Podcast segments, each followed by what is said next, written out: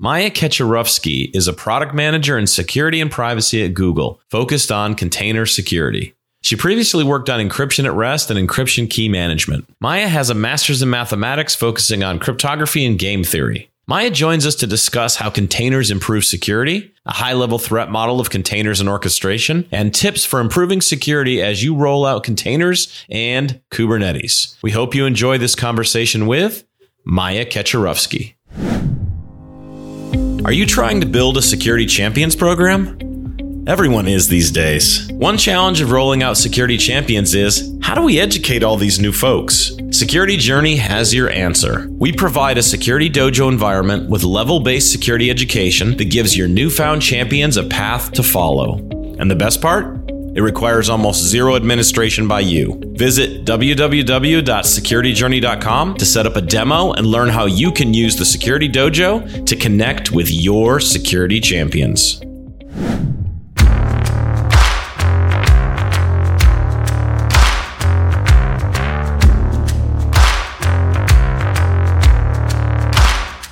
Hey folks, welcome to this episode of the Application Security Podcast. This is Chris Romeo, C E O of Security Journey and co-host of said podcast. I'm also joined by Robert Hurlbut today. Hey Robert, how's it going? Hey Chris, yes, it's Robert, uh, Threat Modeling Architect. Good to be here. So our focus of this episode is container security and orchestration security. And we're joined today by Maya Kacharovsky. And Maya, we're just going to jump right in here. And our listeners are always on the edge of their seats waiting to hear people's security origin stories. So we want to ask you if there was a comic book episode one in the Maya story about security, what would that contain? And, and what are the things that you could share with us? Yeah, uh, thank you so much for having me. Um, it's funny, I don't think of myself as, an, as having an origin story at all. So it's interesting that you're framing it that way. Um, I got interested in, uh, well, I think I've always been interested in security and in puzzles. Uh, so as a kid, I loved like word puzzles and jigsaw puzzles and logic puzzles and everything like that.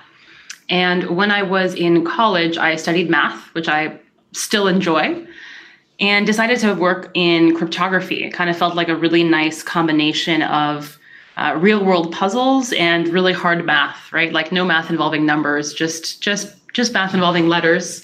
Uh, so did some algebra focused on cryptography and uh, ended up studying that in my degree, uh, ended up working in something completely unrelated, ended up working as a management consultant for a few years, knew that I was excited about the security space. Um, if there was a, if there was a second input to my, to, to, to that part of my life beyond, beyond, uh, studying cryptography, it was, uh, you're gonna laugh at me and this will date me. It was uh, an article in Wired, I want to say in like two thousand eight, about uh, the Estonia state attacks, st- state actor attacks. And I just thought it was such an interesting topic from like a geopolitical and and social point of view. And so I think the combination of cryptography and, and these these real real world state attacks uh, made me really interested in the space. Uh, and so when I had the opportunity a few years later, when I was a consultant to start doing work in security, um, I took it. And ended up, uh, it's been, I guess, seven years or something like that now that I've been in the space. And I, I really find it uh, super interesting and super fascinating. Yeah, I, I remember that Wired article that you're talking about, the Estonia state attacks. I remember reading that as well, thinking that was pretty interesting. So how, how did you get to containers? And we're going to introduce containers and orchestration in a second. But I'm fascinated with how did you get to the world of containers and orchestration from the world of kind of management consulting? Yeah, so from, from management consulting, I worked in security. I did some security work for large enterprises in healthcare, financial, insurance, et cetera. Um, you know, typically the uh, the typical engagement would have been something like, we've had a breach, we've had someone come in and clean that up. The board has written us a white, you know, a blank check. Uh, help us figure out what we should be building. What, like, how does this stand up a S O C, stand up a, a vulnerability management program, stand up these these standard things you would expect in some large enterprises. Um, so I was doing that work, and at that time, uh, Google reached out to me, and I uh, joined Google as a product manager. Uh, initially, uh, I ended up focusing on encryption, again, because the area that I that I was excited about and, and knew a lot about from before. And then about two years ago, I uh, decided to switch topics. I knew I wanted to stay in security, but wanted to, to go look at something else. The reason I picked containers is more, you know, selfish than anything else. It was an area that I saw gaining a lot of traction uh, with users in the market, in an area that I saw needed a lot of um, guidance and a lot of direction, and you know I could have a lot of impact in that space. Uh, and so I decided to go work on that so that I could I could do that. I wanted to be able to work on something cool and exciting. Now, I've I've seen a, a few of your talks online, things that you've done, you know, a, about container security and things. And um, I was at a big tech company for a number of years as well, and I'm I was I was looking at kind of what you were doing and thinking, wow, this is a product man, someone with a product manager title, title who's very technical, who understands all the pieces. And now you're telling me that you're, you know, somebody who knows cryptography as well. So not really kind of the standard product manager background that I think of. And so how has that exp- your your technical knowledge and your security experience influenced you as a product manager? It's it's funny that you say that. I think maybe it's a reflection of Google more than more than otherwise. But Google has fairly technical product managers. Um, I think it would be basically impossible for me to do my job without understanding some of the the depth of detail that we have uh, in our products. Um, it's been it's been a benefit more than anything else, obviously. Uh, I think the the only flip side of, of having having the desire to get more technical is not being able to directly go fix problems myself sometimes, um, or or like you were describing, like some of the talks and content that I give, right? That's not strictly in my job description, but something that I do because I find it interesting and because I think it's actually makes a big difference in terms of how users perceive and and can consume that security, right? A, a huge part of it is just telling people that features or or functionality exists that they don't even know about. Um, so, so gaining adoption of something like, I don't know, network policy or pod security policy in Kubernetes in the industry isn't about building a feature. It's about telling people it's there. Yeah. So kind of the, the pieces that a lot of people, it seems like these days, don't even know they exist, like all these security features and things in these tools. Exactly. Well, let's start by kind of level setting for folks. I, I, I always hate to assume that everybody knows when we say container and orchestration. I always hate to assume that everybody knows what we're talking about. And so it'd be great if you could give us kind of a high level view when, when we're talking about a container and we're talking about orchestration. What do these terms actually mean? Sure. So a container is just a Linux construct, right? If you already know how to, you know, some Linux security, it's not anything significantly new. It's it's a it's a way for you to um, a container is a way for you to package your application and its libraries and dependencies to make it significantly more portable. So kind of how we had the evolution from, you know, a, a traditional software stack and that you cared about what hardware you're running on, you know, twenty years ago to virtual machines, and you could suddenly abstract away the the hardware that you're using. The step that we've taken now is one step further, which is I don't have to worry about the hardware or the O S that I'm using. I can just take my application and its dependencies and put it anywhere in my environment, right? And that makes it significantly easier for you to deploy your workload um, across many different environments. It makes it easier for you to have high resource utilization. Uh, it becomes a, a very different model of, of managing your workloads than what you had before. Um, now, what that leads to is the second piece, which is orchestration, which is it's actually really easy to just get one container or ten containers up and running, like locally, you're fine. Once you start deploying all of your applications in containers, you're looking at managing thousands of containers at a time, right? And and you want to have some of them up and running. You want to to, to benefit from the the the from the purpose of containers and that they're easily to, easy to scale up and down. So you don't you don't want to have to individually go in there and be like, oh well, I need eighty-nine containers today, but I only needed eighty-eight yesterday. Let me change that. So a lot of the container orchestration pieces are around scaling up your containers, um, managing things like load balancing of, of traffic between your containers, um, best bin packing them for best re- resource utilization. Um, if something is wrong with a container, kind of alerting you and letting you fix that. That's what container orchestration lets you do. And, and the most uh, common tool in that space is this open source project called Kubernetes, uh, which makes it very easy for you to do that at, at scale. Yeah, when I when I think uh, containers and orchestration, I kind of end up landing and thinking, hey, Docker and Kubernetes. But there are other alternatives, maybe not as prevalent, at least in the container side. Let's start with the container side. Is Docker synonymous with container, or are there other options there? Um, Docker released one of the original um, runtimes that gained a lot of popularity and traction in the market. Um, in terms of adoption, right? It's an open source, it's open source runtime. Obviously, Docker has other products in this space that they that they sell. Um, I, I don't know, I don't know adoption numbers offhand. Uh, but we see other projects in open source also gaining traction now in terms of container runtimes. Um, anything that's uh, like cryo-based, uh, container runtime interface something-based. So another example is containerd, which is another open source project. Uh, we see a lot of people moving towards, towards that as an alternative runtime. Um, in terms of orchestration, you're correct. There are many different orchestration options out, out there. Uh, a lot, an increasing percentage of them are uh, Kubernetes-based. And that's just, in general, this whole space has really benefited from uh, open sourcing projects and an open source community that's really dedicated and excited and interested in working on these on these projects at scale. Yeah, it's great. It's very helpful to to set the stage here a little bit about these ideas of containers and orchestration. Let's kind of transition a little bit into the world of security in regards to containers.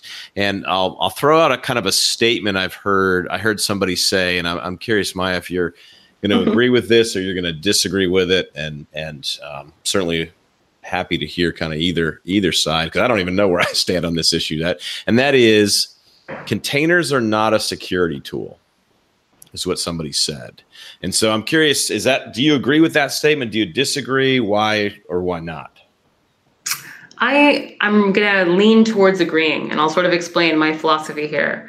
Um, containers in and of themselves change nothing in your security model. In fact, if you look at the, the name of the thing, container, it doesn't even contain from a security point of view. So that's, that's a bit misleading already in terms of what it does. Um, now, that being said, if you adopt the philosophy and a lot of the, the tools that come with running in containers, things like a microservices architecture, things like a further lockdown C I C D pipeline, you can actually get significantly higher security benefits than a traditional security model. Um, and so what I mean by that is, um, if you're able to, to, to, to lock down your pipe, so before, like, you had a V M running and you wanted to make a change. So you'd S S H into the V M, make a change live in production, probably, and then and then watch it roll out and see what happens, right? And that's also how you did things like patching, like how you patched things like Heartbleed a couple years back. Now, if you use containers, you're actually not supposed to change containers once they're running in production. Containers are meant to be immutable. So instead of SSHing in and making a change, you patch, uh, you apply a patch to, to, um, to an existing application, you rebuild that as a new image, and you roll out that image. And that rollout has the same Uh, canarying, testing, monitoring, all of that kind of stuff, all that tooling that you have as for any other production rollout you're doing. So any kind of patching now becomes a normal production rollout. And what that means is that you can apply a patch at scale across your infrastructure relatively quickly, um, and know exactly where it has and hasn't been patched, which is which is a bit different from the from the old model. And so that's that's a wonderful, like, blue sky, you know, situation to be in. And I've seen a handful of companies uh, be able to actually achieve something like that, because you need so many other pieces. You need a C I C D pipeline that you've, uh, sorry, a continuous integration, continuous development pipeline that you've locked down so that you know what kinds of changes are going in. You need enforcement mechanisms to know that the only things that you're deploying are actually coming out of that pipeline.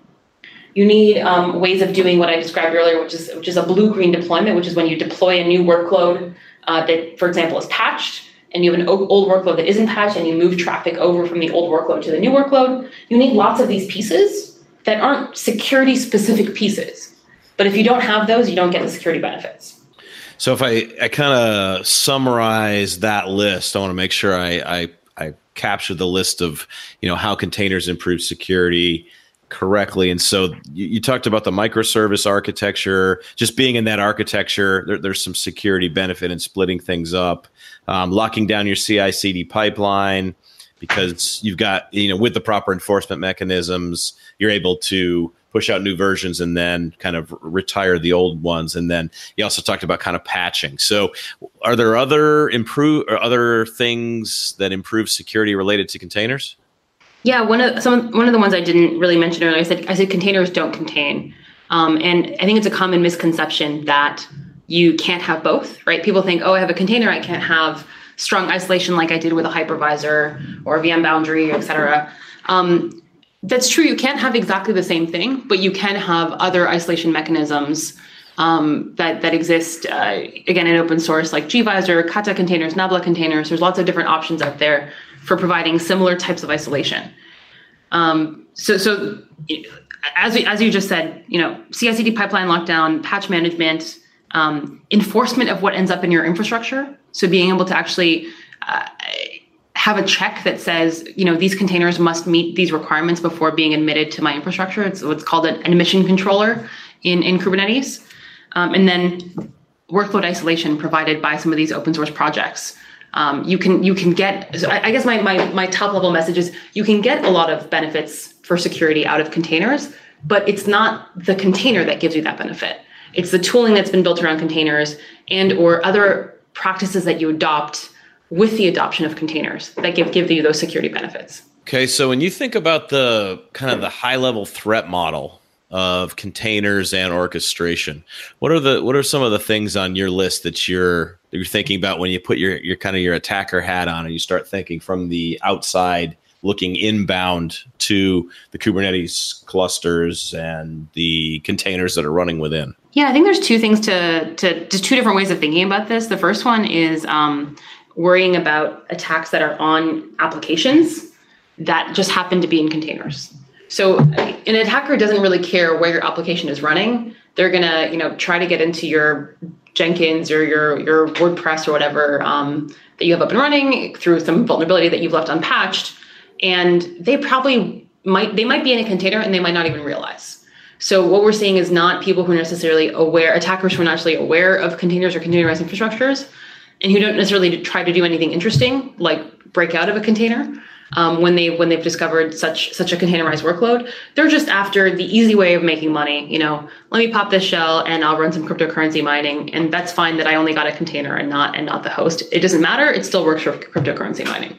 Um, the second type of concern I would have, or attack I would concern, uh, would be on containers themselves. And not necessarily on containers themselves, like, like again, trying to break out of a container, but more likely on the container orchestration system. So um, because Kubernetes is still relatively new, although it's, you know, open source and lots of different people are working on it, um, it has some less than desirable defaults from a security point of view.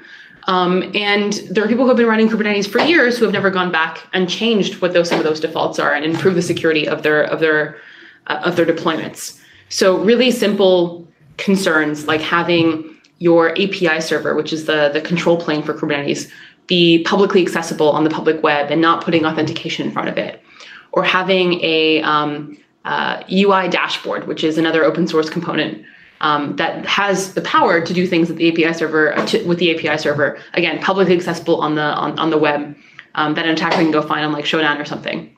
So the issue there is not um, you doing inherently anything wrong with your workload. It's you having a misconfiguration of your of your environment, just like you might have a misconfiguration of an application, a server, a cloud, whatever it happens to be. One thing you also mentioned was locking down your C I C D uh, pipeline. Uh, one thought I, I had, I remember this was also one of the threat models I've seen, or threat modeling uh, perspective on containers, was at some point or one point in the early days, it seemed like you could get containers everywhere. You could download them from different places and then run them. And that was one of the things we always say, don't do that. You know, how yeah. do, you, do you know where it came from? Do you know if that's still, uh, people still doing that? People are very that? much still doing that, yes. So mm-hmm. what you're describing is what I, what we call um, software supply chain security. Yes. So knowing what ends up in, in your environment from a software point of view and where it came from. And I'll, we often tie this to containers, and I think that's right, but it's actually more than containers. It's any binaries or packages or libraries. Containers just made it really easy to consume, but that's that's it's any of that stuff that you're pulling into your environment. So um, typical attacks that have happened in the last months and years have been people planting uh, cryptocurrency mining software, planting um, tools to try to capture passwords for specific types of crypto wallets, et cetera, in images that are that are widely available, or packages or binaries that are widely available, knowing that someone will pull it and try to run it, and therefore, um, you know, benefit them in some way. Uh, some of it has been targeted, so again, like looking for developers of specific applications, and some of it has been just broad swaths of hopefully somebody will run this, and and and you know, I'll get some money out of it. And some of it has been um, to known widely used packages and applications.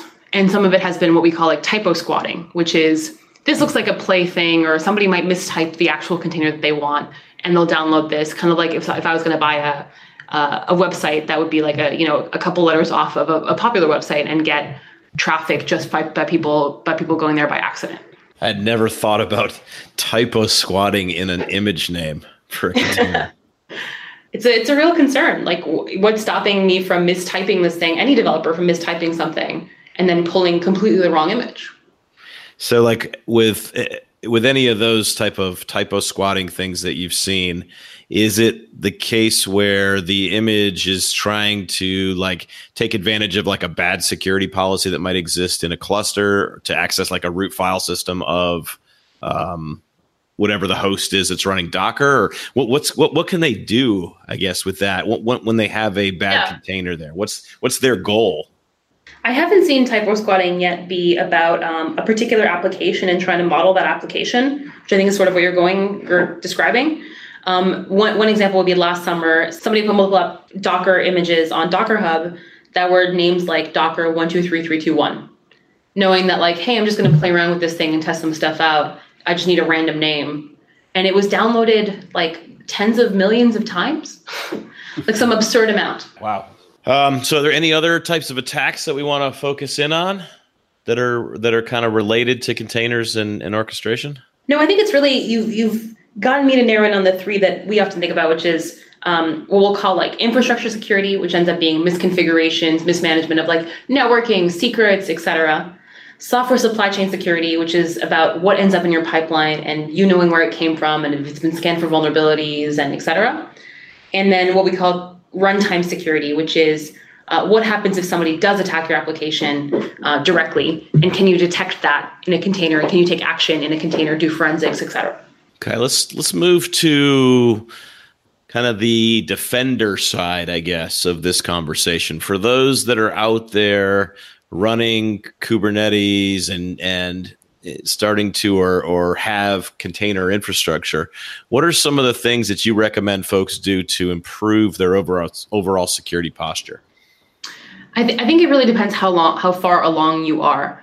Um, so one of the conversations I've been having a lot lately is sort of what you do on day one, uh, day one security decisions, things things that if you do now, you'll benefit from later.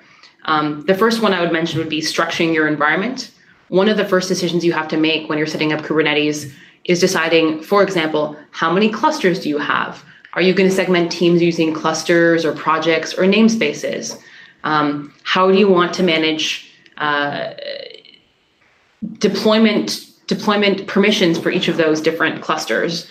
Are you going to let everybody run their own cluster in, in your environment, which I see some some some companies do, right? If they don't have a central infra team or a pass team, Um, they let anyone go and spin up Kubernetes, which then ma- makes it really hard to manage what's going on. So I think that's the first question. A second question I would have would be around your, your permission model. Um, so Kubernetes has built in something called role-based access control, or R B A C. It's similar to R B A C that you've seen in basically any other security product ever. Uh, it lets you create um, roles and then grant users roles based on a set of permissions that they that you want to give them. Uh, so figuring out what your source of truth is going to be for your identities and what kinds of policies you're going to put in place is probably the next, you know, day one decision to, to make. Uh, another day one decision is around how you would like to deploy things to your environment. Again, going back to the C I C D question, where ideally you've only deployed things to your environment that have been tested for vulnerabilities and come from your build pipeline, et cetera. Um, and, you know, often see people set up something like a, a service account rather than, so a machine account rather than a human, to actually do that deployment and do that testing automatically. Um, and then lastly, there are some features in, in Kubernetes, or rather in um, in some of the hosted uh, Kubernetes offerings, that can't be turned on after the fact. So they're only available on existing clusters. Um, so in that case, if if if you didn't kind of think ahead or plan ahead enough, uh, what we typically typically see happen or often see happen is somebody will have a toy cluster that they're testing out Kubernetes with, and then they decide they want to have more functionality later, and they sort of built up that cluster and started tweaking it, et cetera, et cetera. And then it's been three months, and they're like, oh, man, I need that feature. I can't turn it on, but I'm already too far down this road. So either kind of do a bit of planning ahead of time, create a toy cluster, test out a few things and see what works, but then um, you know, re- rebuild that once you're ready to actually go to production with it. um, and consider things like uh, different kinds of templating tools to make it even easier for you to spin that up in the future if you would want to do that again. So that's sort of like day one. I'm happy to talk about kind of other other parts of, of what you see later, um, but that it feels like a lot of the the people interested in containers and Kubernetes today from a security point of view are are relatively new, and so there's a lot of interest in in that in that decision.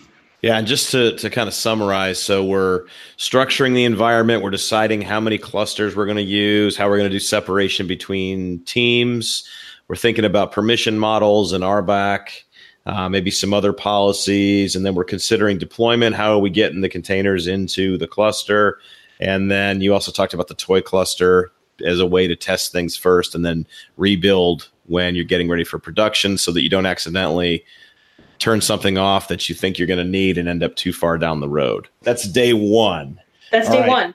Maya, I saw a slide that you had, and I don't. Maybe you can you can mention which talk it came from, and for folks that it, that wanted to go track it down. But I saw a slide that had like um, like four quadrants where you were talking, I think, about about kind of like day one stuff, and then you had kind of things in four and three other quadrants as well. Yes, I think you're talking about uh, a talk I gave at Google Next in twenty eighteen. Uh, it was called Kubernetes for Enterprise Security Requirements. So there was a slide in there. It was, I think, a really great place to get started if you're looking at that, called something like Your Security Journey or Your Security Journey on Kubernetes. You know, the name of our the name of my company is Security Journey, so that's how I found the slide. Just searching for yourself. You have a Google word set ready to go.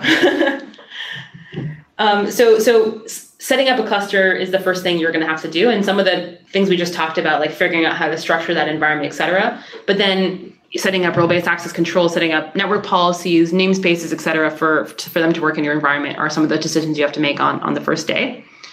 Um, then we said, follow security hygiene. So things like keeping Kubernetes up to date. Um, this is actually kind of unusual, I think, for a lot of enterprise companies in the sense that Kubernetes has a new release every quarter. And is very good about actually releasing something new every quarter.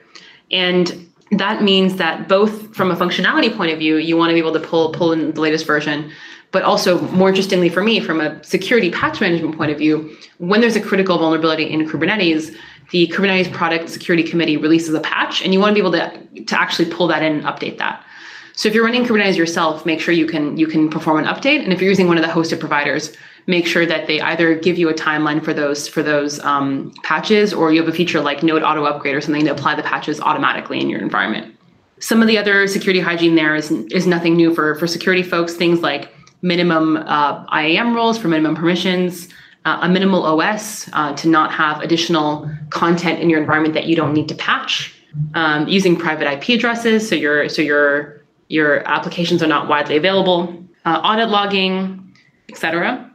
Um, then we had a section called Preventing Known Attacks. Uh, so some, some of the things that we've seen in the wild, including some of the ones mentioned earlier, so things like disabling the Kubernetes dashboard, uh, protecting node metadata, scanning for known vulnerabilities. And then lastly, we said prevent and or limit the impact of uh, the compromise of a microservice. So it's an application that you have running on top of Kubernetes in, in, in a container. If that were to get compromised, how would you prevent that from spreading in your infrastructure? Using things like pod security policy, protecting your secrets, using sandboxing technologies that we mentioned earlier, um, and then things like a, a service mesh for authentication and encryption between between your, your different services. So kind of go, rolling it back, it's set up a cluster, uh, follow the security hygiene, prevent known attacks, and then prevent or limit the impact of microservice compromise. And so kind of from the, the things you talked about in that first section, we talked about day one and then kind of follow security hygiene, having maybe a few other things added in the mix. What do you think is a realistic timeline for somebody who's new to Kubernetes? Say, let's just, I'll give you a scenario. Someone uh, has been handed the task to say, hey, we want to use Kubernetes for our application deployments, and we want you to figure it out. What what do you think's a, a, a reasonable timeline for them as they're getting into this and trying to understand all these pieces?